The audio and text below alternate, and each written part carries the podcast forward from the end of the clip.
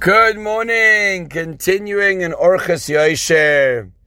Brings up Chaim, amazing Midrash, Oitze Midrashim. There was a certain man who was traveling along a road on business.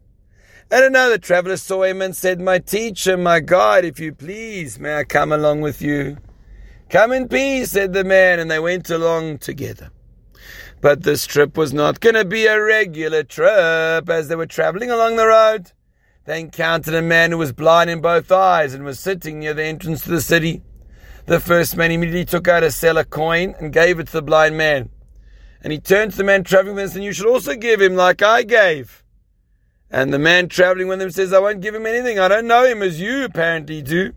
That must be why you gave him. And therefore it was correct for you. First River said, if you don't wish to give him, then that's your prerogative. They turned from the blind man and continued on their way. As they went along the road, they encountered the Malach HaMavis, the angel of death. And he asked them, where are you going? They said, to do business. They didn't realize it was the Malach HaMavis. And then he said, I'm the angel of death, the Malach HaMavis. They were terrified and fell on their faces. The Malach HaMavis said to the man, the first one, you will be saved from death. Why?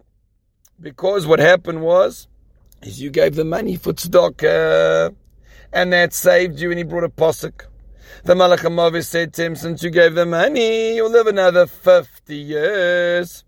Then he turned to the other traveler and said, the end of your life is already in my hands. You will die now. The traveler responded to my friend I were traveling together. Will he return home while I die? Yes, the Malach HaMavis said, because this man gave his own money to charity. If so, let me live and I'll do it as well, the man said. Said the Malach HaMavis, full of the world, the man who goes out to the sea on a ship. If he didn't repair the ship on dry land, what can he do? He's lost in the depths, and the waves of the sea will come upon him. So it is with man who didn't prepare himself during the lifetime. What can he do when it's the time of his death? Now, whatever you've done is done. From this point, you can do nothing. The traveler said, If so, wait for me until I can go and tell the praises of Hashem and tell others what He's done for me. When the Malach heard this, he says, Since you request to praise Hashem, you will get more years to your life. So we see two amazing things in the story. Number one, the power of tzedakah. Hashem sent that person, that blind person, Dafka, to give him zechus and merits. And the second thing is, look at the power of praising Hashem, of thanking Hashem and not complaining. May we please God do that. Have a wonderful day.